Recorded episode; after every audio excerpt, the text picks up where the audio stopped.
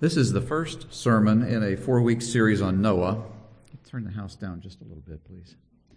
Series title is Noah. By the way, it's okay. We'll get there. Series title is Noah, faithfully following the Lord. Still a little bit too hot, I think. And though Noah is an example to us, the idea of, let me tell you what the sermon is not. The idea of the sermon is not copy Noah and God will be happy with you. It is not that. Because to tell you to copy any Bible character and God will be happy is to put a burden on you you cannot carry, and I cannot carry. We're going to see over these next weeks Noah is fallible, he is not perfect. God is the one who is faithful and that who works faithfulness in us. So remain seated. Let's read together our scripture. It's going to be Genesis 6, verses 1 to 8, and let's read it together from the screen. Let's read. When man began to multiply on the face of the land, and daughters were born to them, the sons of God saw that the daughters of man were attractive, and they took as their wives any they chose. Then the Lord said, my spirit shall not abide in man forever, for he is flesh. His days shall be a 120 years. The Nephilim were on the earth in those days, and also afterward, when the sons of God came into the daughters of man, and they bore children to them. These were the mighty men who were of old, the men of renown. The Lord saw that the wickedness of man was great on the earth, and that every intention of the thoughts of his heart was only evil continually. And the Lord was sorry that he had made man on the earth, and it grieved him to his heart. So the Lord said, I will blot out man whom I have created from the face of the land, man and animals and creeping things and birds of the heavens for I am sorry that I have made them. But Noah found favor in the eyes of the Lord. Now, as we begin the sermon, I want to begin with a four word summary of the Bible. Four words that give you the big picture of what God is doing in the Bible creation, fall, redemption, and restoration. And we looked at these a few weeks ago. In creation, God created everything and rules everything. And if you think about it, this means that God existed before anything else existed.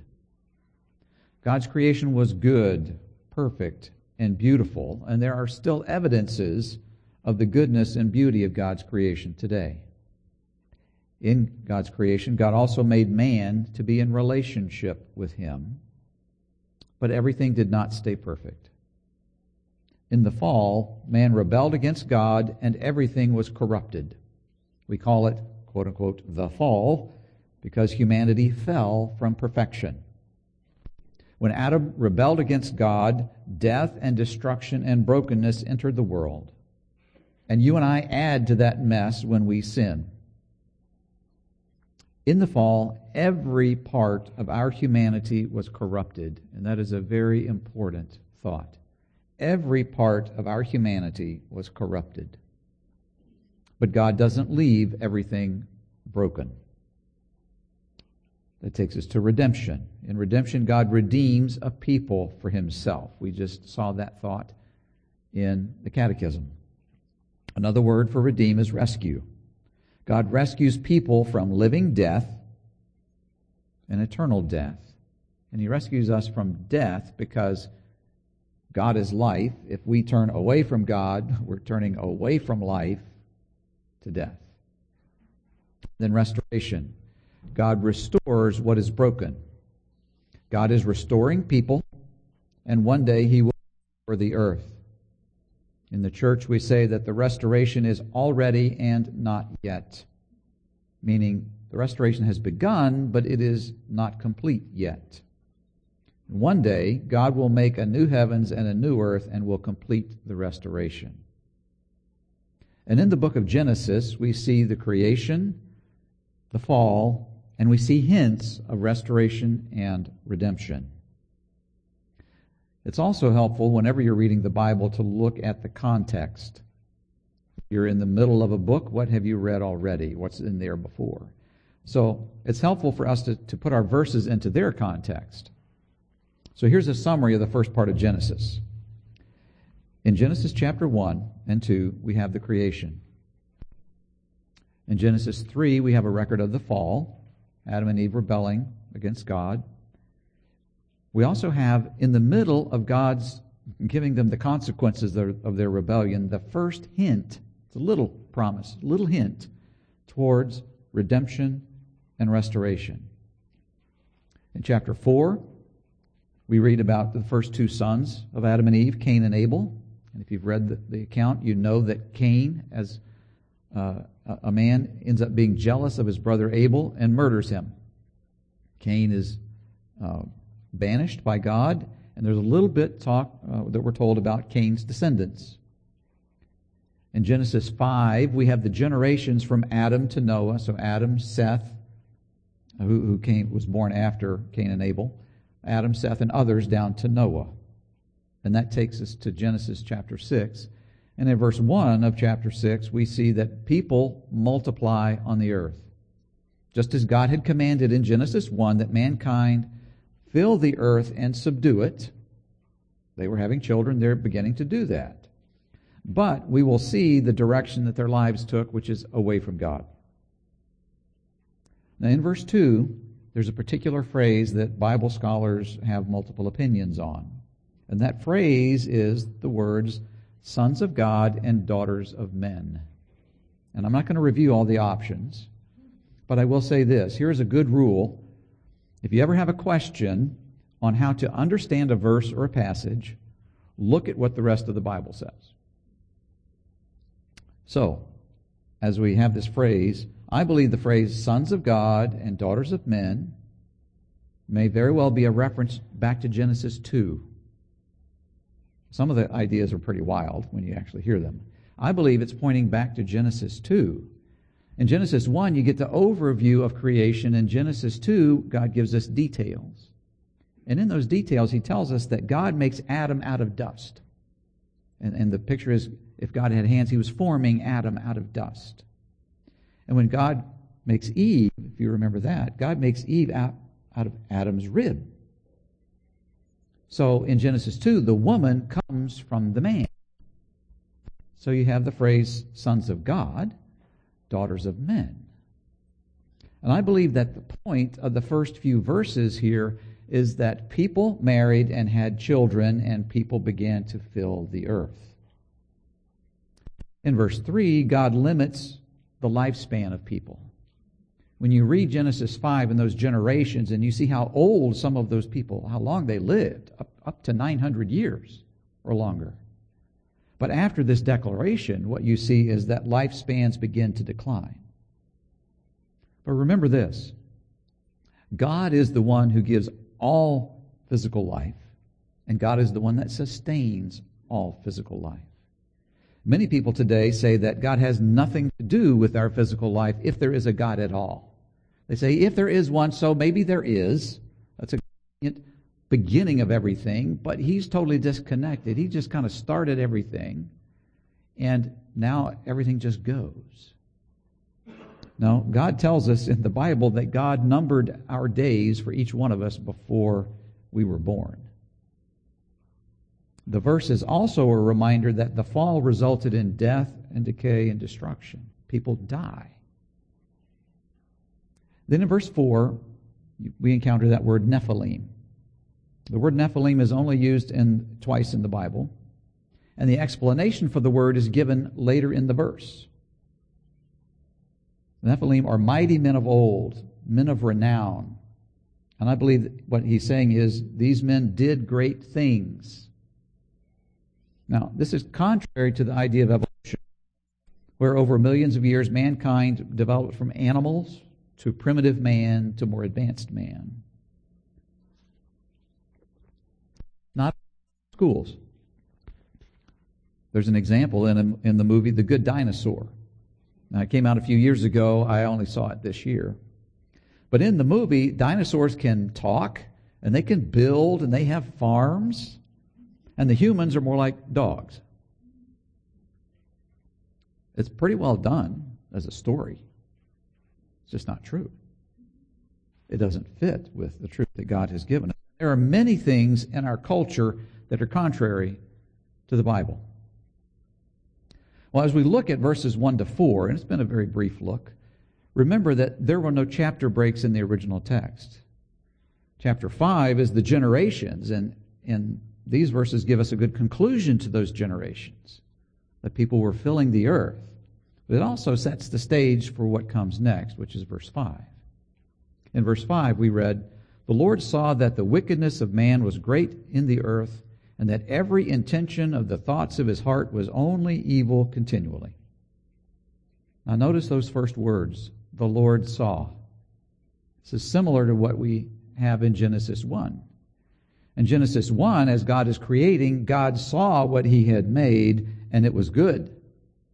Now God sees only evil in man. So let's look at that phrase. Every intention of the thoughts of his heart was only evil continually. And remember, a good way to understand it is to look at other scriptures. And so we get a, an insight actually just a few verses later. Genesis 6, verses 11 and 12. Now the earth was corrupt in God's sight, and the earth was filled with violence.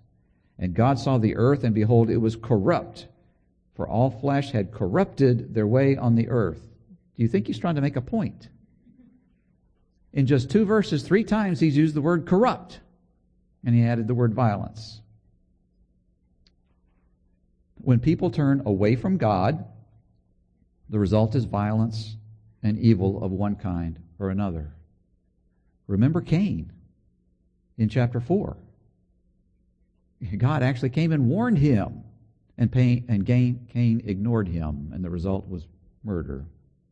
In the church, we use the phrase total depravity to describe man's condition. Now, this is not saying that we are as bad as we can be.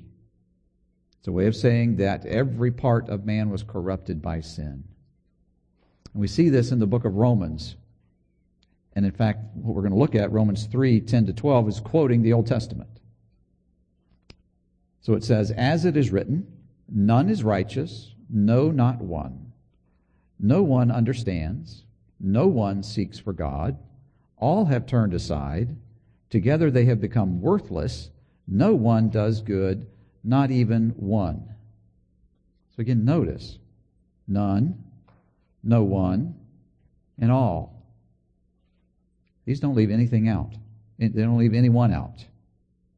Again, it's not saying that we're not that, that we're as bad as we can be, but the only reason we're not as bad as we can be is because God's Spirit limits or, or, or restricts the evil of man, including in us. Now, we, we started off with that four word summary, and the first word was creation. Remember that God created man not only to obey God, but also to depend upon Him and to enjoy Him. God made man to be in relationship. And in Genesis 3, when you look at Satan's temptation, Satan's temptation in Genesis 3 was that man can be, quote unquote, like God. That is, man can be independent of God. We don't need him. That we can relate to God on our own terms. So it's a complete contract, a complete contradiction from the way that God made us. Now remember, God is totally good and there is no evil. So when you and I, and if you and I turn away from God, and we do, we turn away from good and we turn away from spiritual life. Now remember this as well. Mankind's evil covers a wide spectrum from the most horrible to the everyday. On our own, even if you and I, quote, quote unquote, do good things, and I put it in quotes because people do good things, people give and serve and sacrifice. But on our own, our good is corrupted by our rebellious attitude towards God. And we can't fix ourselves. Now, given what I've said, you might think that life in Noah's day was horrible. Verse 5, he says, there was wickedness and there was evil, only evil continually. Well, in the New Testament, we get a glimpse, we're given a glimpse of what life looked like in Noah's day. And this is Jesus speaking in Matthew 27, uh, 24, starting in verse 37. As were the days of Noah, so will be the coming of the Son of Man. For as in those days before the flood, they were eating and drinking, marrying and giving in marriage until the day when Noah entered the ark. So Jesus in these verses is actually talking about his second coming. But he wants people to understand what it was like, so he points back to the time of Noah. He says, here's what was going on. People were eating and drinking, they were marrying and giving in marriage. In other words, life was normal. Okay? Remember, this is still connected to verse 5. Do you see that our normal includes evil? In fact, we have never known any other kind of normal except a normal that includes evil. And in our normal, fallen mankind always seeks to worship themselves rather than the Creator. Let me just double check. Is this mic working okay? No, it is not. All right, so I'm going to go to this one. And I'm going to turn this one off. Okay, the shield is not working today. All right. In our normal, fallen mankind, we, we worship ourselves instead of God. Our fallen culture seeks to change and manipulate the truth about following God. And God tells us we're deceived about our sin, both its presence in us and how great it is. And as a result, we don't want to admit our sin and rebellion. But it's there. And so the key concept in verse 5 is that phrase every intention of the thoughts of man's hearts was only evil continually. And in verse 6, we read, And the Lord was sorry that he had made man on the earth, and it grieved him to his heart. Now, again, let me start with what it doesn't mean. This is not saying that God is sorry because he made a mistake. Okay, you will never hear the words from heaven, oops, or, oh my goodness, that was not what I meant to have happen. Or, oh no, I forgot. You're never going to hear those words from heaven because God doesn't make mistakes. What it shows us is that God has feelings like us. But remember those four words, and the first one was creation, and that we, mankind, are created in God's image. We are made in His image. Since He has feelings and He made us in His image, we have feelings. And so God tells us he is grieved over the wickedness. He's not surprised over it, he's grieved over it. And why is God grieved? Because God made mankind to be in relationship with him, and mankind consistently turns away from God. God's also offended, not just grieved, but offended, because he's our king, and mankind consistently rebels and disobeys him. So he says he is grieved over that wickedness and that evil. And then in verse 7, the Lord said, I will blot out man whom I have created from the face of the land, man and animals and creeping things and birds of the heavens, for I am sorry that I have made them. And so here we see God's righteous justice. Eric, thank you for your words this morning for the prayer confession and for what we had in the catechism. When you ever see the word righteous, think we're right. We see God's right justice in God's wrath, his anger in response to man's rebellion. Now, contrary again to what you may hear in our culture, God's wrath is just and good. God cares about how you and I treat each other.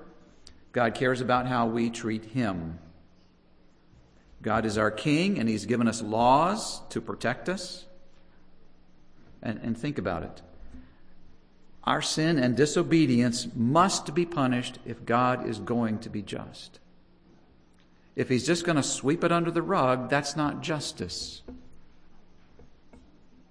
And there's part of us, again, because I think we're made in, in God's image, we want to see justice. Now, part of our twistedness, corruptedness, is we seek vengeance, which is not the same as justice. Vengeance is, you hurt me a little, I'm going to hurt you a lot. And then you look at history and you see peoples with vengeance against each other. How, how can you stop it? If you believe that there is ultimate justice. If you believe that God is just and will ultimately bring justice, then you can say no to the vengeance. And God is saying He's going to bring justice. And the consequence in verse 7 is a reversal of creation after a fashion. And this is what I mean. In Genesis 1, God made all things. Now God says He will blot them out. So, this is an example of God's judgment, and God has promised an ultimate judgment where one day everyone will give an account to God, and that includes us. And our only hope is in God's mercy. And that's what we see in verse 8. But Noah found favor in the eyes of the Lord. Now, again, I'm going to start with what this doesn't mean. Some people explain the verse this way God is looking over all of mankind. He sees the evil, he sees the wickedness, he sees the corruption. It's bad and bad and bad. But in the middle of all that, he sees one man. Oh, isn't he so happy? He finds one good man, Noah. Not. That is not what this is saying. Noah wasn't naturally good. Noah is part of the none is righteous from Romans 3. Okay? What this is saying, what this verse tells us, is that God chose to give Noah his favor.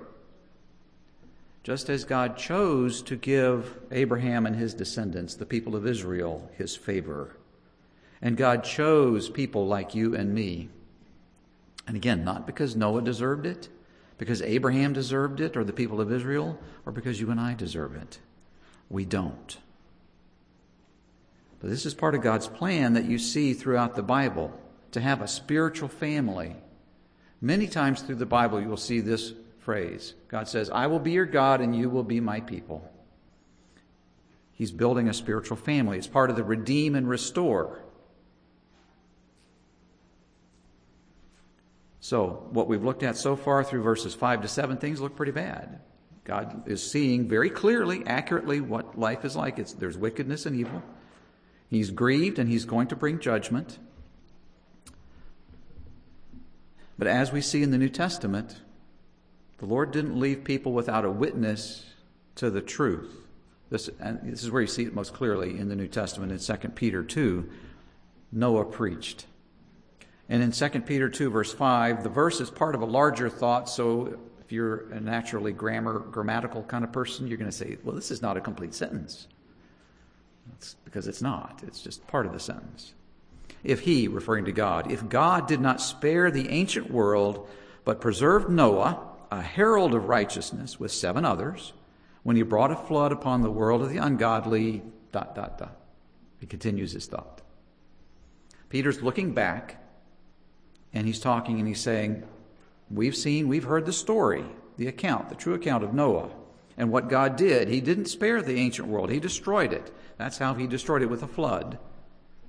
But He preserved Noah and seven others. But then there's that word herald. That word herald means that Noah preached. Noah told people what God said. Now we're going to look in more details in, in the next few weeks as to what Noah did. But one of the things we see in what Noah did was that the Lord remembered his promises. God provided a way of rescue. He had Noah build the ark. And I like to say that God had Noah build a monstrosity in his backyard. Okay, when you look at the dimensions, we think the, the, the, ark was about 450 feet long, 45 feet tall. It is really, really big. It took him 100 years, or maybe even a little more, to build the thing. Okay? And if you wonder what that really what that really looks like, go to the Creation Museum in Kentucky. They've got a, a life-size replica. Now, when I went the last time, they were still working on it. I don't think they're trying to rebuild the entire ark, are they? The entire thing? Are they, have they finished? Oh, they have finished. Uh, okay. All right. So, right. Okay, has not been inspected. Thank you. Here's one of the things that I think you would come away if you went to see it. You know, we're told, and we're going to see, I think next week, that, that God uh, He has him build the ark, and God brings the animals two by two, just two of each kind. I think there's plenty of room for many people on the ark, not just Noah and his family. I think there was lots of room. And what that tells us is that people ignored Noah. They couldn't miss this thing he's building in his backyard. Not only is he building it, but he takes time to tell them, hey, this is what God has said. Just like in Genesis 2, God told Adam, while everything was still perfect, I've given you all this food, there was one tree you may not eat, and if you do, here's the consequence death. And here God is speaking through Noah to the people watching him build the ark. Here's what God sees. Here's what he's going to do. And here is his way of rescue. Do you want it? And they didn't take it.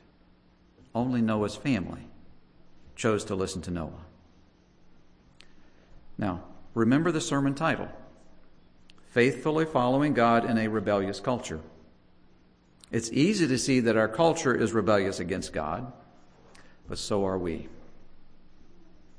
One of the phrases that I've seen over and over again in this one devotional that I really like is the writer says, You need God to rescue you from you, and I need God to rescue me from me because you are your worst enemy, and I am my worst enemy because of our sinful, rebellious, selfish nature that we all have. So we need God to rescue us. And the good news is that God has provided that way of rescue. And we call that good news the gospel.